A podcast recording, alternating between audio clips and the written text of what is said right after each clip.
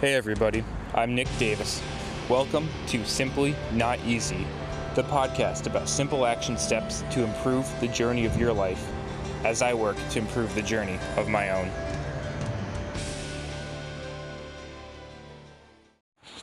Hey, what's going on, everybody? Welcome back to Simply Not Easy. Hope you're all having a great day out there today. So, out here on a tasty Tuesday, and yeah, just saying a little bit of a disposition. I'm going out there and going on a bit of a rant. And this is something that the less educated version of myself just would have gone off completely. Would have said, hey, the whole soy thing, soy is stupid, soy makes no sense. Why would you ever have soy? No bueno, right? So, what is soy? Soy is a plant based protein. That is a complete source of protein. So, good stuff there, right? Because we don't have very many things that encapsulates that, or it's a very close, very near full source of protein. So, why is that good, right? It's good because, hey, talking environmentally or ethically, people who don't want to eat animals or consume animal products, and even just like water usage, right? Bang for your buck. It's good stuff. Less environmental impact, less impact in terms of hey, we're not using extra water to feed extra plants, to feed extra animals. And you know, that's way more for beef than it is for poultry. So, more for kind of cows and everything than it is for chicken, turkey, that kind of stuff.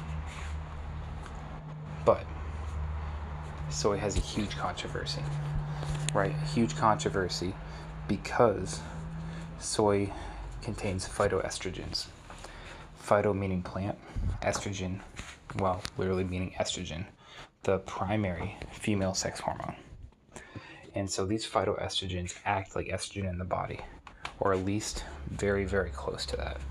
We've still gotta figure that out. It's kind of a to be determined. Even though yes, there is a lot of science out there on it, we've uh, we've still got some questions, and I know I've got some questions for sure.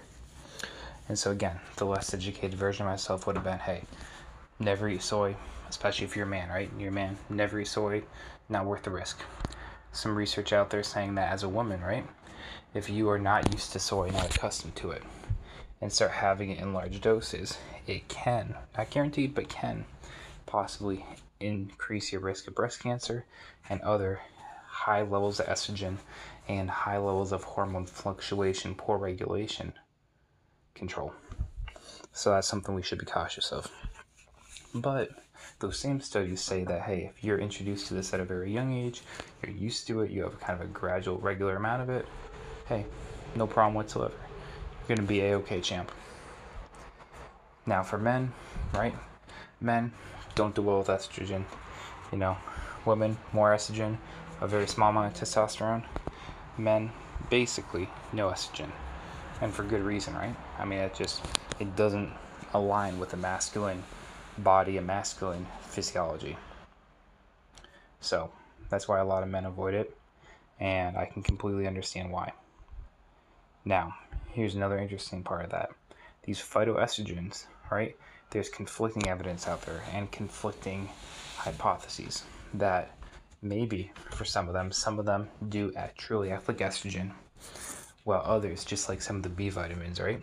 Vitamin B, vitamin B1, vitamin, wow. Let me combine all my words here into one word. Vitamin B1 binds to the same receptors as does B2, B3, B6, B9, even a tiny bit of B12. So they compete for each other as water soluble vitamins. So that way, if you have a dose of 400% of each of these vitamins, like some of these big old kind of daily vitamin pills are, they're competing for each other. And it's actually not doing any good. They're canceling everybody out. So it might not make any kind of a difference whether you have your a B vitamin complex of every B vitamin at a thousand percent versus every B vitamin at fifty to hundred percent. With the exception of what you decide to piss away that's left over in your body.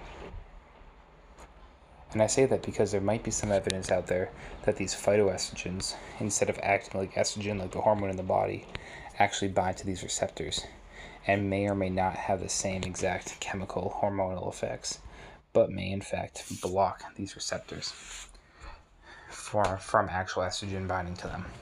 So it's unclear, but I think there's a lot of need for a lot more research out there to determine what the actual effects of these phytoestrogens are. Can they be protective against estrogen? If so, what does that mean for men? What does it mean for women having this?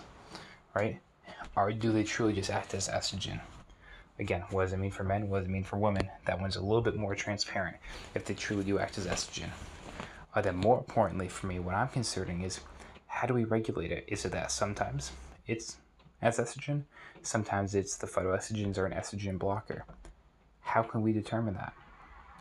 I really don't know.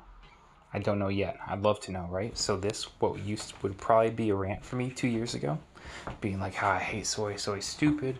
Um, another reason I don't love it, right? Ninety percent of the soy around the world is GMO, genetically modified. No bueno there.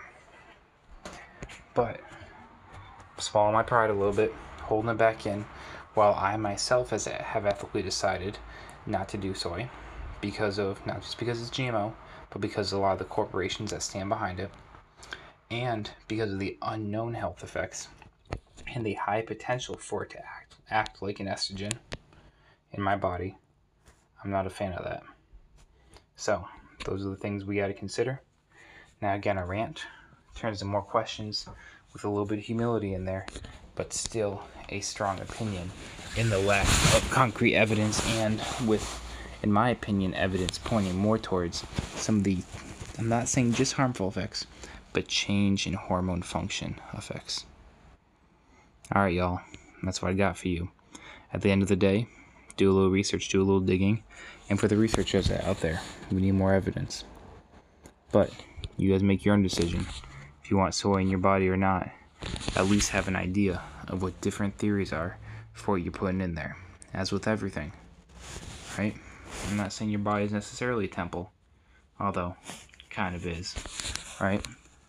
I'm not saying we're perfect all the time, but let's make more good choices, less of the bad. And at least let's make all these choices informed. Alright, y'all. Simply not easy.